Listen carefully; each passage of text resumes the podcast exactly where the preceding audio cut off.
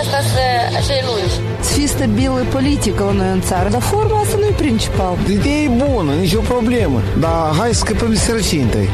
Realitatea cu amănuntul, văzută de Lilian Ciocan.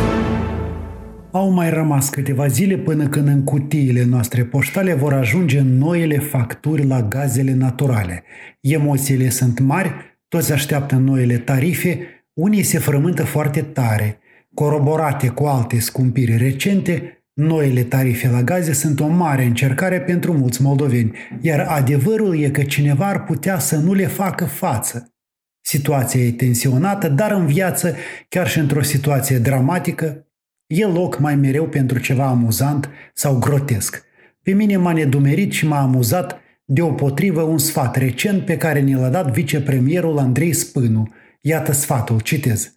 Mesajul nostru către cetățeni este să plătească integral facturile, dar dacă sunt situații mai complicate, să achite atâta cât pot și ulterior să revină și să achite datoriile. Am încheiat citatul.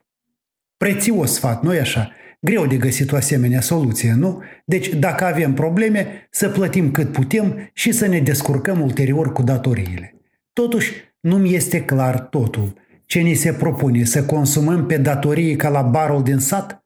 Dar eu știu că celor de la Moldova Gaz nu le prea plac datornicii. Și apoi ce înseamnă ulterior? O lună, două, trei? Păi nu există riscul ca cei care își plătesc datoriile peste trei luni să fie debranșați de la gaze? Și iată, dacă mă gândesc mai bine, soluția asta vicepremierului nu mi se pare foarte ok. Păi aici fiecare al doilea ar putea să invoce o situație complicată și să plătească cât vrea. Și ce vom avea în consecință? Sfatul suspomenit mi se pare deci amuzant, dar amuzamentul ți se evaporă repede când vezi înainte spre tine tăvălugul nemilos al scumpirilor. Intrăm într-un an extrem de dificil, anul 2022. Fiți puternici, stimați ascultători!